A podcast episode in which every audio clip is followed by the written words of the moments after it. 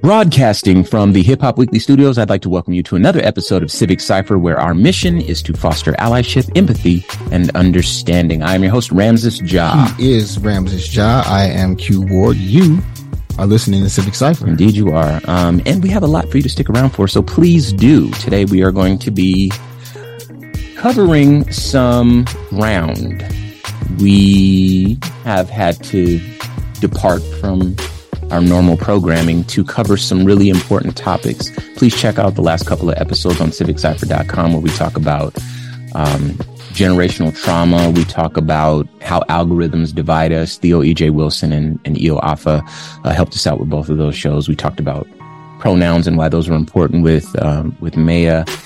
But Q was moving around the world, making sure that we had...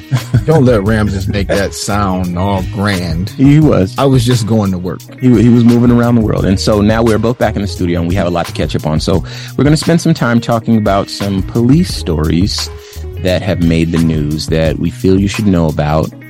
We are, for those new to the show, we are people that certainly pay close attention to how the police treat people, particularly people from black and brown communities, people who are black and brown themselves.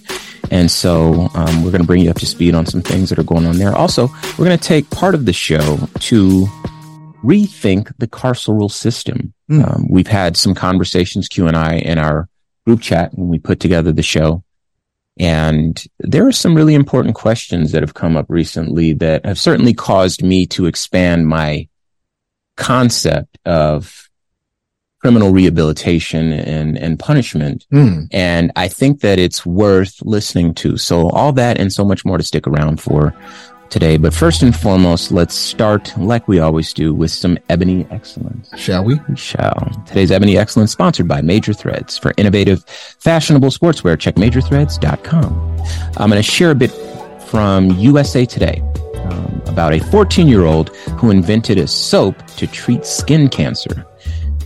He was named America's top young scientist. So Heman Bekele, a ninth grader from Annandale, Virginia, won the prestigious award from 3M and Discovery Education, which is considered one of the country's top middle school science competitions.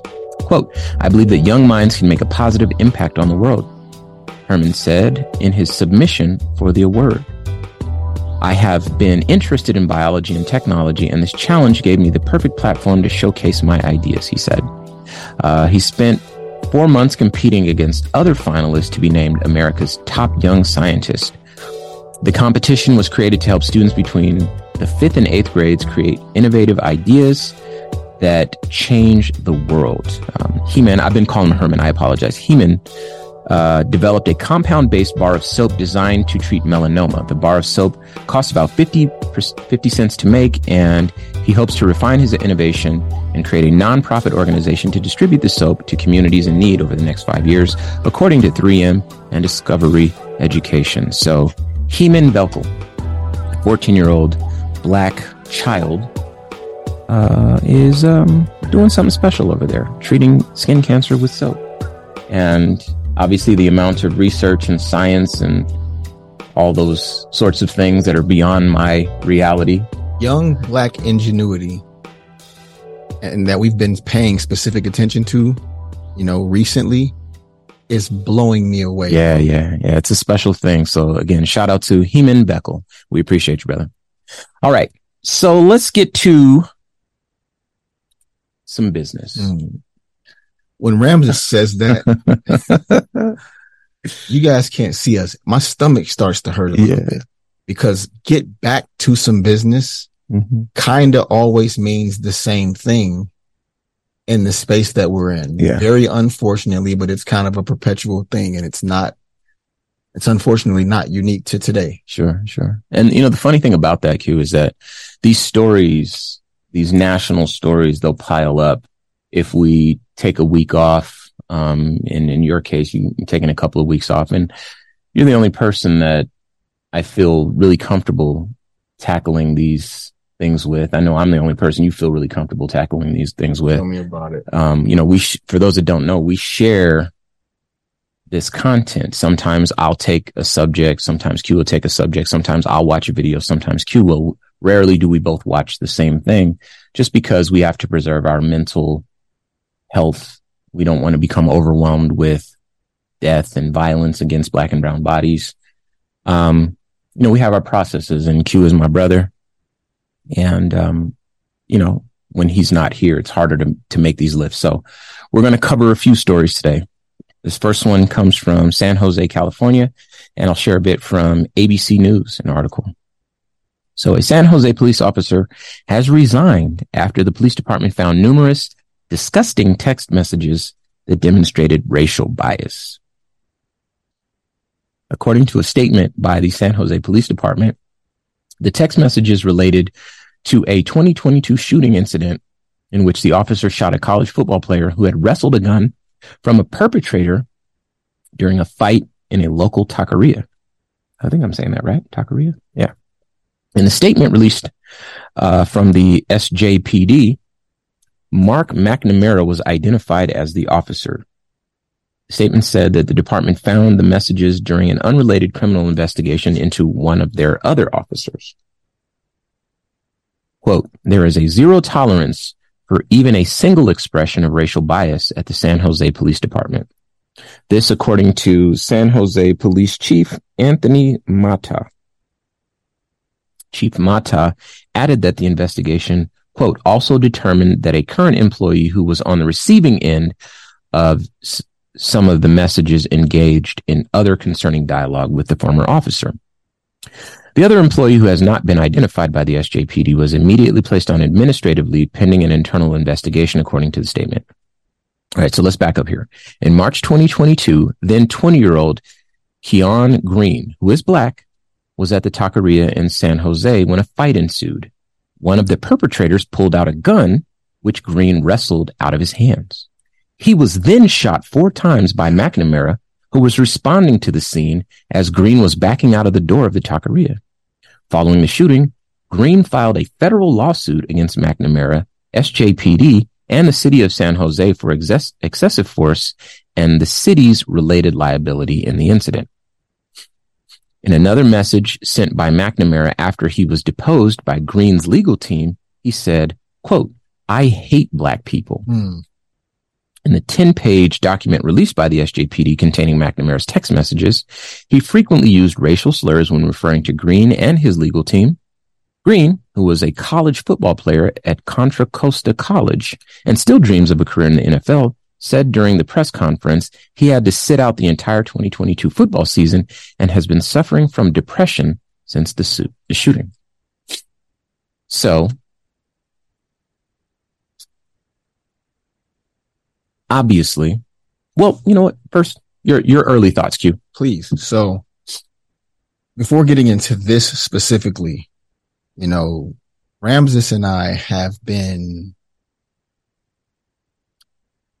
put into a space of being in the opinion of the expert with regards to this specific type of trauma because of the amount of time we spend dealing with it. Yeah. And I think that has made us, more open to the conversations that we've had to have recently with regards to mental health and being open about it. The show has kind of thrust us into saying out loud and being very transparent that this is a hard mental lift for us. Absolutely. Ramses, spoke earlier about us kind of sharing the load with ingesting this type of content, these stories, the videos that accompany them. So sooner than later, Ramses and I are going to take a documented mental health retreat somewhere in the world, where we probably take a camera with us or a camera person with us and do some introspective mental soul searching and healing. I like that. So that we can do a better job at this for you. Because when I say my stomach starts to hurt when we start talking about this, we chuckled a little bit, real. But I was being very, very serious. It makes me sick. And, we're looking at kind of where people's humanity departs when hate is interjected, and listening to this guy say he hates Black people and watching people on the news say they hate this group of people or this other, and other being the key word, has made it very easy for people to lose their sense of human decency and empathy with regards to people who don't look, love, or pray the same way that they do. Mm-hmm. So I think it's important to kind of highlight that in general, not just specific to this story, but I'm listening to this language. Yeah. I hate, insert group of people. And in their mind, that means that we can mistreat, kill, disrespect, denigrate. The list goes on. Sure. This group of people that we've deemed beneath us or less than. So here's the funny part of this story. And this is not me trying to veer away from this story in particular, but those are the type of feelings that reading this caused to stir up in me. But I'm glad that you mentioned that, because these stories that we have in the first part of the show here, these are all police officers, and they feel this way, and they're empowered to directly impact the community, and they are often enough are insulated from consequences. And while we're looking at this officer, Mark McNamara, hopefully that's the last time I ever have to say his name. Don't want to make him famous. But, you know, when we look at people like this, you start thinking, okay, well, I know, or I would guess that there's at least two people in this department that feel this way, as, you know, based on just the fact that he was texting someone openly this language. Yeah. Felt so comfortable sharing this with a colleague. So now there's at least two people. Now we can make the argument, and after having covered this sort of stuff for so long, we can make several arguments that it's the culture of policing in general across the entirety of the United States. Unfortunately. And the exception is the good cop. You know, the system, it does not exist to help all of us the same, right? This is Maggie B. Nowen, and we'll be right back with more Civic Cipher after a quick break. Hi, I'm Dr. Miranda Melcher, host of the Just Access podcast. We bring you amazing interviews from the world of human rights and access to justice, from Dunja Mijatovic, Council of Europe Commissioner for Human Rights, to Liz Evenson, International Justice Director at Human Rights Watch. Whether you're a law student or legal professional, human rights activist, or just want to stay up to date on what's happening with the world, the Just Access podcast is your go-to for inspirational stories and fascinating discussions about the state of human rights today. Search for Just Access on Spotify, Apple Podcasts, or wherever you get your podcasts.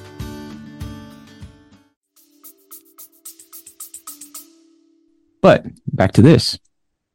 This officer was not a lone actor, and this officer had been empowered and indeed carried a gun and was justified in every street level physical punishment he ever doled out to anybody, because of the fact that he was an officer, and he was able to do that for that long and felt this way. There is no instance in my life, not one instance where you will ever hear me say, I hate insert group of people. For those that know me, for those who've seen me and Q on The Breakfast Club, on the cover of a magazine, on CNN, wherever you've seen us, Google, whatever, you see that I have a huge tattoo on my arm, and it says, I love you. And that is intended for whoever's reading it. By whoever's reading. Whenever I hold a microphone, you can read it. So when I know, I know that it is not possible for me to ever say that. When I look at a police officer, knowing that there's at least two, based on this story. And this is on record, by the way. I hate to keep steering away from this story specifically, but Ramses in particular, right, extends a level of grace and benefit of the doubt to people who don't deserve it, because he is not inclined to ever lead with hate, even to people who have wronged us, people who have aggressively wronged us. He provides a space actively of reconciliation for them. So it's important for me to interject there. This isn't to sound good or for a good sound bite on this particular story. Listen to every episode we've ever had, and you'll hear me interjecting where I feel like there should be some stronger negative emotion. And Ramses just does not come from that space or that place. So imagine that, even with the proverbial thumb being pressed down on us, or boot, or however you want to, mentally Imagine that. That he still comes from a place where there's grace, love, forgiveness, and reconciliation as a possibility.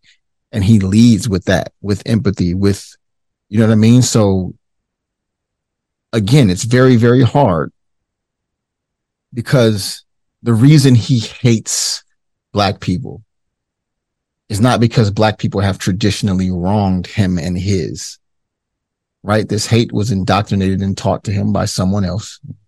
And people like him, there's nothing on the application. There could be something during the interview, right, to root people like this out.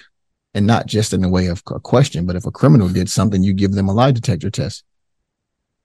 If you're giving someone this type of authority, maybe as a part of the interview process, hook them up to a lie detector and ask them their thoughts on black and brown people. And how about we disqualify them if there's something that indicates that they might hate a specific group of people that they have the authority and the power to not just arrest and affect their livelihood forever, but to unalive. Yeah. Which has a ripple effect across the whole community. Just the thought. And it's a brilliant thought. And here's something else I want you to remember. We're talking about this officer in San Jose who's texting his fellow officer, I hate black people. And we have a couple of other stories that we need to get to, all from the police. And we cover a lot of this on our show. But remember, these are the officers that got caught. Mic drop. Think about that. If these text messages hadn't come to light based on another investigation, this officer who hates black people would still be patrolling the streets of San Jose doing whatever officers do to people that they hate. With impunity, by the way. Oh, yeah.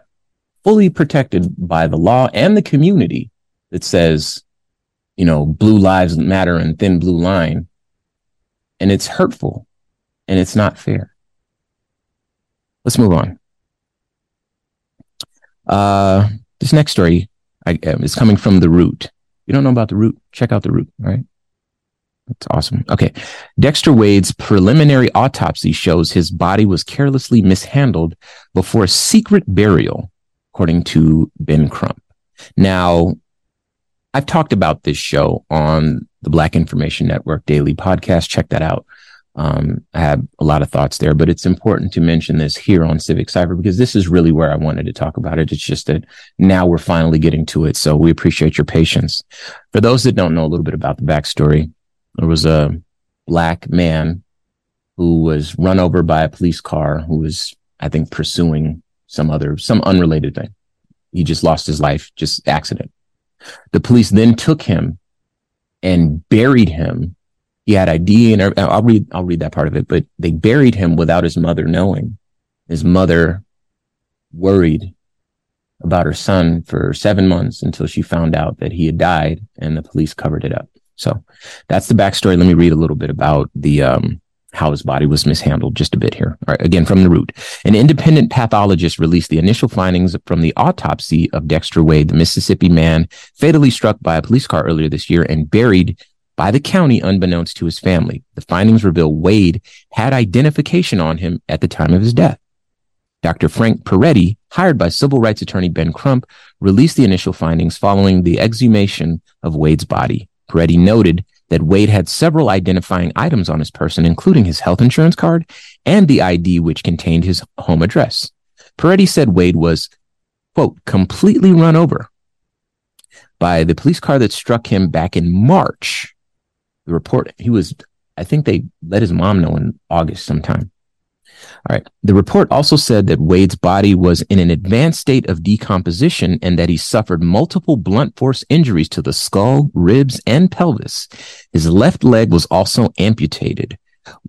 Now you see why we gotta take turns with these stories. Sorry if that was a bit much. I didn't know that was coming. All right. Wade wasn't embalmed when the county buried him in a Hinds County pauper's grave weeks following the incident. Quote, the tragic news we received from the independent pathologist today was heartbreaking for everyone who knew and cared for Dexter Wade, especially his mother. The fact that Dexter had a state ID card and several other identifying items shows us that there was a concerted effort to keep the truth and the manner of his death from his family. There is no excuse, not even incompetence, for not notifying a next of kin of an identified man's death, Crump said in a statement. All right. Now, real quick, I want to add a couple more things here.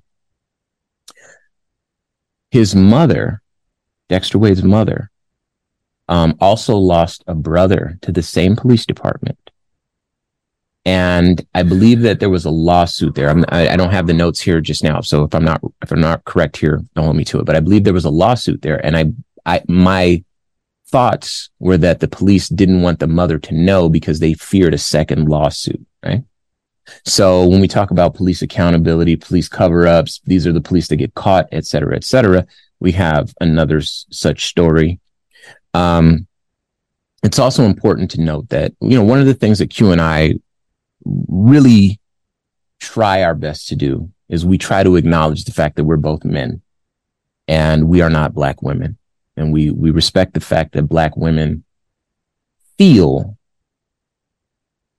more of the feelings that there are to feel when we tell stories like this. And today we're talking about one such Black mother who lost her brother and her son, and for 7 months had to walk around with that knot in her stomach, fearing the worst, only to find out that not only was her son not alive anymore, but he was taken from her in a horrible manner, and she wasn't allowed to be present when they exhumed the body.